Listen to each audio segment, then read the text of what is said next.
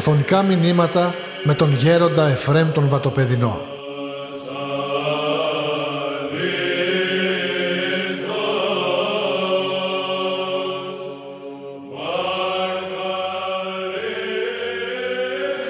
Έχω την εντύπωση ότι μέσα από τα νοήματα αυτής της Μεγάλης Εβδομάδος, τα οποία είναι πολλά τα νοήματα και πολλά τα διδάγματα και πολλά τα παραδείγματα τα οποία μας δίνει η Εκκλησία. Και βλέπετε ιδιαίτερα σε ένα μοναστήρι όταν κανείς εορτάζει αυτά τα άχραντα πάθη του Χριστού, ξέρετε, είναι άλλη ατμόσφαιρα. Είναι πιο κατανυχτικά, είναι πιο καρδιακά αν θέλετε. Διότι δυστυχώς ή ευτυχώς αυτές τις μέρες έρχεται ο κόσμος πάρα πολύ στις εκκλησίες. Βλέπετε, νηστεύεις, λέμε πολλές φορές, αν νηστεύω. Λέει, νηστεύω τη Μεγάλη Εβδομάδα. Και έχει τη συνείδηση του ήσυχη ότι ξέρεις πολύ καλά κάνω και αυτό πολύ είναι. Δηλαδή νηστεύω αυτές τις μέρες, δεν είναι ανάγκη να νηστεύσω 50 μέρες. Και το λέει μάλιστα με έναν κομπασμό, νηστεύω τη Μεγάλη Εβδομάδα. Τι θέλω να πω με αυτό, ότι ο κόσμος όλος τη Μεγάλη Εβδομάδα προσπαθεί να προσέρχεται στις ακολουθίες, στις προγιασμένες και γενικά θέλει έτσι να έχει μια επαφή με την Εκκλησία και λειτουργική και λατρευτική. Και αυτό όλο μεν είναι θετικό από μιας πλευράς, αλλά από την άλλη γίνεται συνοστισμός, γίνεται θόρυβος, γίνεται μια ταραχή αν θέλετε. Διότι έρχονται τα βρέφη, έρχονται τα παιδιά, έρχονται διάφοροι από περιέργεια, να έρχεται μερικοί να κοινωνήσουν και να φύγουν.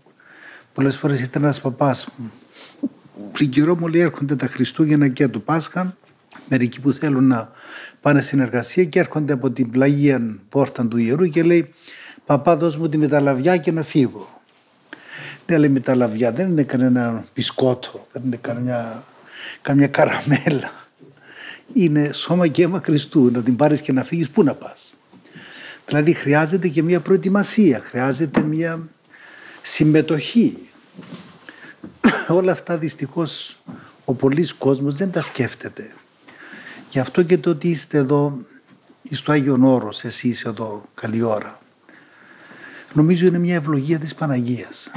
Και νομίζω ότι έρχεστε εδώ όχι διότι θέλετε κάπου να περάσετε το χρόνο σας, κάπου να σκοτώσετε το χρόνο σας, αλλά νομίζω ότι έρχεστε για έναν πνευματικό προβληματισμό, έρχεστε από μια αγαθήν πνευματική διάθεση. Γι' αυτό και καταβάλλετε και κόπον και χρόνων και χρήματα. Όλα αυτά νομίζω ότι βοηθούν. Γι' αυτό τα μοναστήρια πάντοτε ήταν πνευματικές οάσεις. Ήτανε πνευματικά κέντρα. Και όπως ξέρετε οι μοναχοί φεύγουν από τον κόσμο και έρχονται στην έρημον. Και η έρημος είναι η χαρμονή των μοναχών. Και εγώ πολλές φορές που κατά ανάγκη βγαίνω έξω ή στα γυναικεία μοναστήρια κάπου με καλούν και πηγαίνω να ομιλήσω κάπου κλπ. Βλέπω τη διαφορά της μονής από τον κόσμο. Βλέπω την ατμόσφαιρα πόσο διαφορετική είναι και βλέπω ότι παρόλο που πολλές φορές ο κόσμος μας αγαπά, μας παρακαλεί να μείνουμε περισσότερο, αν είναι δυνατόν να φύγουμε και μεσάνυχτα, πολλές φορές έρχομαι πίσω μεσάνυχτα. Και μου λένε, μα πού να πας τώρα, η θάλασσα, το βράδυ, στο καράβι κλπ. Και λέγω, προτιμώ να μείνω όσο λιγότερο χρόνο έξω. Και ο κόσμος του κάνει εντύπωση, γιατί λέει, τόσο πολύ μας μισάς, τόσο πολύ έτσι δεν μας θέλεις. Δεν είναι ότι δεν θέλει ο μοναχός τον κόσμο. Και απόδειξη ότι ο μοναχός φεύγει από τον κόσμο και οι άνθρωποι έρχονται και το βρίσκουν. Το ότι έρχονται οι άνθρωποι και βρίσκουν τους μοναχούς σημαίνει ότι αισθάνονται μια αγάπη για τους μοναχούς. Και για να αισθάνονται αυτή την αγάπη για τους μοναχούς είναι ότι παίρνουν αγάπη. Δηλαδή η αγάπη δεν εξαγοράζεται με κάτι άλλο, μόνο με την αγάπη. Και ακριβώς όταν ένας μοναχός έρχεται στο Άγιον Όρος, ας πούμε, ή σε κάποιο μοναστήριο οποιοδήποτε, έρχεται με προϋπόθεση την ξενιτεία, την αχτιμοσύνη. Δεν ζητά τίποτε από κανέναν. Δεν έχει κανέναν ιδιωτελή σκοπό. Βλέπετε αυτοί που έρχονται, που σας διακονούν, είτε είναι στα μαγειρία, είτε είναι στην τράπεζα, είτε στα χονταρίκη. Μερικοί από εσάς δεν τους ξέρετε καν ούτε τα ονόματά τους, ούτε ποιοι είναι, ούτε θέλουν οι ίδιοι να τους ξέρετε. Διότι δεν θέλουν να τους πείτε ευχαριστώ. Βλέπετε, έρχεται όταν, αν προσέξετε, που αυτό είναι ένα πολύ σημαντικό πράγμα για μένα, πηγαίνουμε στην τράπεζα. Και βγαίνουμε από την τράπεζα και βλέπεις τρεις πατέρες, ευλογεί ο γέροντας, και απέναντι τρεις πατέρες κοιμένοι εκεί, γονατιστοί δηλαδή, και ζητούν συγχώρεση. Αυτοί είναι οι τρεις, είναι ο μάγειρας, ο τραπεζάρης και ο αναγνώστης. Και αντί να τους ευχαριστήσουμε όλοι που μας εμαγείρεψαν, που μας ευτρέπησαν την τράπεζα, αντιθέτως έρχονται ήδη και ζητούν συγγνώμη. Μήπως κάποιον ελείπησαν, μήπως κάποιον δεν ανέπαυσαν, μήπως κάτι δεν πρόσεξαν και λυπηθήκαμε από την όλη προετοιμασία, και έρχονται εκεί και ζητούν συγγνώμη. Αυτό είναι πολύ σημαντικό. Ενώ πηγαίνουμε σε ένα σπίτι, ας πούμε, και λέμε 100 ευχαριστώ μέχρι να φύγουμε για την τράπεζα που μας έκαναν, για το φαγητό που μας έφτιαξαν, για την υποδοχή που μας προσέφεραν, και φεύγουμε και λέμε συνέχεια μέχρι να βγούμε έξω από την πόρτα, και μετά φεύγοντας στέλνουμε και μηνύματα ακόμα. Ευχαριστούμε, μας συγκινήσετε, μας αναπαύσετε, μας ευχαριστήσατε κλπ. Και λέω και εγώ πώς οι πατέρες οι Άγιοι με τέτοια σοφία τα έκαναν. Γιατί δεν θέλουν να γίνεται μια προσφορά στον αδελφό μας, στον συνάνθρωπο μας, και αυτή η προσφορά να είναι αιτία μεγαλοριμοσύνης, αιτία εγωισμού, αιτία εγκομιών. Όχι. Δεν χρειάζεται. Δεν χρειάζεται ο μοναχός την αναγνώριση από τους ανθρώπους. Γι' αυτό και φεύγει ο μοναχός λάθρα.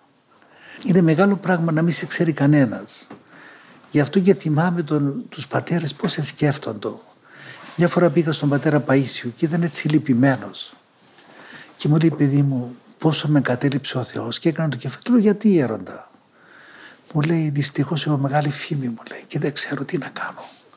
Γι' αυτό, μου λέει, ο μεγαλύτερος εχθρός της ζωής μου, ο εχθρός μου είναι το όνομά μου. Και μου έκανε εντύπωση. Λέω, κοίταξε πώς σκέφτονται οι άνθρωποι και πώς οι άνθρωποι του κόσμου βάζουν ταπέλες, βάζουν πινακίδες, βάζουν διάφορες διαφημίσεις ότι ξέρεις, εγώ είμαι δικηγόρος, εκπαιδευτής στο τάδε πανεπιστήμιο του Χάρβαρντ, μετά εκπαιδευτής στο Λονδίνο κλπ. Και πηγαίνεις πολλές φορές σε έναν ας πούμε γραφείο δικηγορικών ή οποιοδήποτε άλλο, και βλέπεις κάτι κορνίζες, καμιά νοικοσαριά που κρέμονται εκεί, και βλέπεις και λες, κοίταξε αυτοί οι άνθρωποι τι σκέφτονται και πώς θέλουν να πορευτούν. Και βλέπεις έναν μοναχό ο οποίος τον εγκομιάζει ο κόσμος πραγματικά, το θαυμάζει, και αυτός λυπάται. Και αυτό το είδα και στον Παπερσόνη τον Κατανοκιώτο, όταν πήγα μια φορά, μου λέει, με την κατάρα του Θεού και με την ευθύνη του διαβόλου, μου λέει, απέκτησα όνομα, απέκτησα φήμη. Και αμέσως μου ήρθε αυτό που μου είπε ο Άγιος Παΐσιος. Κοίταξε πώς σκέφτονται οι άνθρωποι. Και βλέπω και αυτόν το νόημα, το φρόνημα του Χριστού μας, ο οποίος έκανε θαύματα, όχι τυχαία. Τα θαύματα που προκαλούσαν. Δεν είναι εύκολο πράγμα και απλό. Και δεν εξηγείται να βάζεις, ας πούμε, πυλό στα μάτια ενός τυφλού. Όταν βάλεις πυλό, καταρχήν το μάτι γίνεται χειρότερο. Που βάλεις μέσα πυλόν. Ο πυλός τι είναι? Ο πυλός είναι καθαρσία. Και με τον πυλό που έβαζε, έβλεπε πίνες, συγκολήθηκαν το Σιλόμνη και πλύνεται. Και μόλις τα έπλαινε, έβλεπε. Και του λέει, μηδέν είπεις, μηδένα, σε κανένα είπεις αυτό το γεγονός. Βλέπεις ο Χριστός, ο οποίος ήρθε ως Θεός και άνθρωπος, ως το δεύτερο πρόσωπο της Αγίας Τριάδος, και ήρθε μέσα στην αφάνεια. Βλέπετε, γεννήθη στη Βηθλεέμ.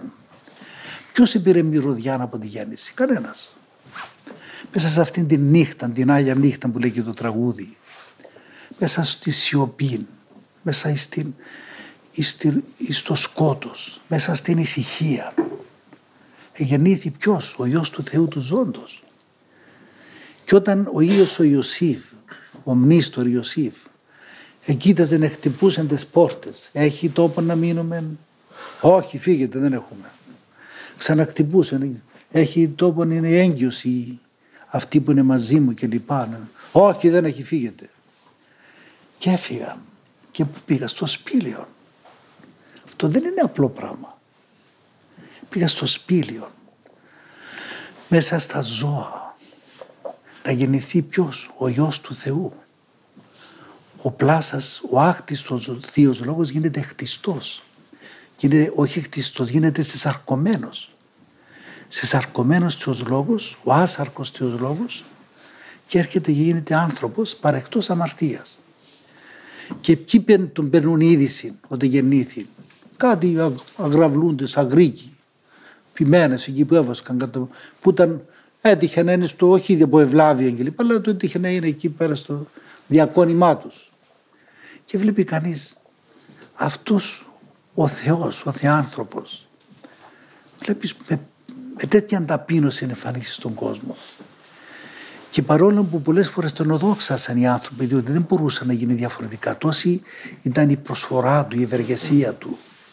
Τόσος κόσμος έκανε με τον από τα χείλη του, διότι ο Θεός, ο Χριστός ως Θεάνθρωπος δεν ήταν, δεν μπορείτε να φανταστείτε ούτε τον λόγο του, ούτε την παρουσία του τεθιοπρεπή, ούτε την παράστασή του, ούτε τις συμβουλές του, ούτε την παρηγορητική του παρουσία, διότι ο Χριστός, αδελφοί μου, δεν έπηγε πουθενά να κάνει βόλτα, δεν έπηγε πουθενά να κάνει περίπατο.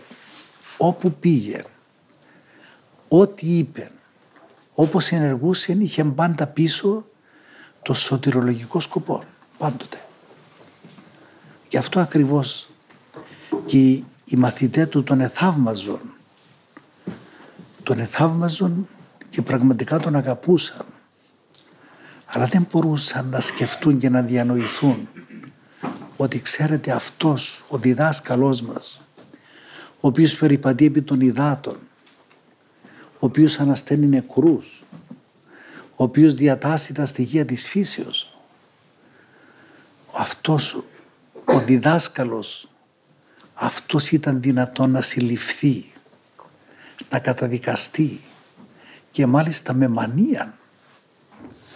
Και μάλιστα δεν μπορούν να διανοηθούν ότι αυτός ο λαός, ο οποίος πριν μια εβδομάδα έλεγε ως ανάιντη υψής της, ευλογημένος ο ερχόμενος εν ονόματι Κυρίου, αυτός ο ίδιος λαός, και έχει σημασία να φωνάζει με λύσσαν και μανίαν «Άρον, Άρον, Σταύρωσον αυτόν». Και όμως τα επέτρεψε ο Θεός για να μας δείξει την πεπατημένη οδόν της ταπεινώσεως. Ο ίδιος έλεγε και πεθύμιζε στους μαθητές του, που του έλεγαν διάφορα εκεί, του ότι μην ξεχνάτε, ο Υιός του ανθρώπου θα σταυρωθεί, θα συλληφθεί και θα σταυρωθεί και την τρίτη ημέρα αναστήσεται. Αλλά αυτά δεν τα καταλάβαιναν. Γι' αυτό και μόλις είδαν ότι, ξέρετε, απέτυχε ο διδάσκαλος, δηλαδή συνελήφθη πλέον, ότι είπα μέχρι εδώ είναι. Και πήγαν, και όπως λέει και τη υμνολογία, πήγαν στα πλοία και τα δίχτυα πάλι, αλλά άγρα ουδαμού. Δηλαδή, πήγαμε στα δίχτυα, αλλά ψάρεμα δεν είχαν. Θέλω να πω ότι ο Χριστός ήρθε εδώ ως ένας αφανής, ως ένας ταπεινός, ως ένας αδύνατος. Ποιος? Ο δυνατός, ο μόνος δυνατός εν πολέμω, που λέγει εκεί για το ψαλτήριο. Όλα αυτά, ξέρετε, πρέπει να τα σκεφτόμαστε. Και όπως έλεγε ο Άγιος Παΐσιος, να αυξάνεται μέσα το φιλότιμό μας, ώστε να αγαπήσουμε τον Χριστόν. Και ακριβώς μέσα στα πάθη του δεν θέλει ποτέ ο Χριστός να τον λυπηθούμε, να τον συμπαθήσουμε, διότι ξέρεις ο καημένος πόσα έπαθεν. Όχι. Ο Χριστός ενδέχεται το πάθος με θεϊκή αρχοντιά, με θεϊκή μεγαλοπρέπεια, και ήξερε μεν όλη τη ροή των πραγμάτων και το αποτέλεσμα όλων των γεγονότων, αλλά αυτό δεν σημαίνει ότι ελάφρωσε το πάθος του. Δεν ήταν φανταστικές οι μαστιγώσεις που εδέχθη, αλλά ήταν πραγματικές και αληθινές. Όλα τα εμπτύσματα, όλη η κοροϊδία, όλη η ισοπαίδωση του προσώπου που εδέχθη ο Υιός του Θεού τους Ζώντος. Και βλέπετε, πολλές φορές δεν μπορούσαν να το κρύψουν, ήταν σιωπηλός. Και ακριβώς αυτή η σιωπή, λέει, τόσο πολύ την θαύμασε ο ηγεμός, ώστε θαυμάζει τον ηγεμόνα Λίαν. Τόσο πολύ θαύμασε τη σιωπή του Χριστού, που η σιωπή του Χριστού δεν ήταν από ηττοπάθεια, δεν ήταν από φόβο, δεν ήταν από δειλία, δεν ήταν από αφιβολία, δεν ήταν ασφαλώς από ενοχή, αλλά ήταν από μια θεϊκή μεγαλοπρέπεια. Γι' αυτό να ξέρετε ότι ο άνθρωπος του Θεού είναι σημείο αντιλεγόμενο. Γι' αυτό και ο Συμεών ο Θεοδόχος, όταν συνάντησε τη μητέρα του στο Σαράντομα, στα 40 που πήγε στον ναόν, δεν την εγκομίασε, που έπρεπε να την εγκομιάσει κανείς, διότι η Παναγία μας δεν ήταν ένα τυχαίο πρόσωπο, ήταν η μητέρα του Θεού. Ήταν αυτή που εδάνησε τα αίματά της, ώστε να λάβει σάρκαν και οστά και να πάρει την ανθρώπινη φύση παρεκτός αμαρτίας. Ο λόγος του Θεού. Και όμως της είπεν ότι τη ψυχή σου θα διαπεράσει ρομφαία και θα δεις ότι εσύ εγέννησες αυτόν ο οποίος είναι σημείων αντιλεγόμενων, ο οποίος κείται εις πτώση και ανάσταση πολλών. Αυτά ήταν τα λόγια του δικαίου Θεοδόχου Σιναιών. Γι' αυτόν η Παναγία μας ετηρούσε όλα εν την καρδία της, όλα αυτά τα οποία άκουσε και από τον ιόν της και από διαφόρους άλλους θεοφόρους, χριστοφόρους ανθρώπους. Και ακριβώς όλα αυτά μας δείχνουν την ταπείνωση του Χριστού. Γι' αυτόν, αδελφοί μου, με αυτές τις προοπτικές πρέπει να πηγαίνουμε όλοι μας και με αυτές τις διαθέσεις πρέπει να βαδίζουμε, ελπίζοντας στην δύναμη της χάριτος του Θεού. Και τότε ο άνθρωπος με ειρήνη, με προσευχή, με ησυχία, με θείον πόθον θα υλοποιεί το σκοπό της ζωής, που δεν είναι άλλος από το να γίνουμε κατά χάριν Θεοί. Γι' αυτό και σας συγχαίρω που ήρθατε στο Άγιον Όρος, που τα αφαιρέτησε η χάρις του Θεού, ώστε η Παναγία να σας φιλοξενήσει στον περιβόλι της, και νομίζω ότι και θα αποκομίσετε αρκετά και νομίζω ότι θα αποχωρήσετε εν ετέρα μορφή κατά των Ευαγγελικών, ευχαριστούντας την Παναγία νοσηγουμένη του τόπου που σας φιλοξένησε εδώ, όπως είπα, και πράγματι με τη συναυλία με τους μοναχούς, με την συμπροσευχή με τους μοναχούς, με τη συλλατρία με τους μοναχούς, οπωσδήποτε θα αποκομίσετε πνευματικά ωφέλη και οπωσδήποτε θα αποχωρήσετε με πνευματικές εμπειρίες. Το ότι πράγματι ένα μοναστήρι που είναι μια προέκταση των πράξεων των Αποστόλων πάντα βοηθά και πάντοτε μέσα σε αυτή την αγαπητική ατμόσφαιρα βλέπετε πως ενώνει ο Θεός τους ανθρώπους που είναι από διάφορα μέρη, από διάφορες χώρες και ζούσαν μια οικογένεια. Και μάλιστα ήρθε ένας πατέρας και μου λέει: «Μα εγώ έχω 4 παιδιά και κάθε μέρα τσακωνόμαστε και κάθε μέρα κάνουμε καυγά και κάθε μέρα έχουμε διαφωνίες, και εσείς πώς συμβιώνετε εδώ με ηρεμία, με αγάπη, με ησυχία, με γαλήνη?» Και λέω: «Ακριβώς αυτό το κάνει ο Υιός του Θεού, ο Υιός της Μαρίας, ο Ιησούς Χριστός, ο οποίος είναι ο αληθινός Θεός και ο οποίος αυτός μας καλεί και αυτός μας περιθάλπει και αυτός μας συντηρεί και αυτός μας διδάσκει, ώστε πράγματι εν αγάπη να προχωρούμε, εξητούντες το θείον έλεος έως εσχάτης αναπνοής».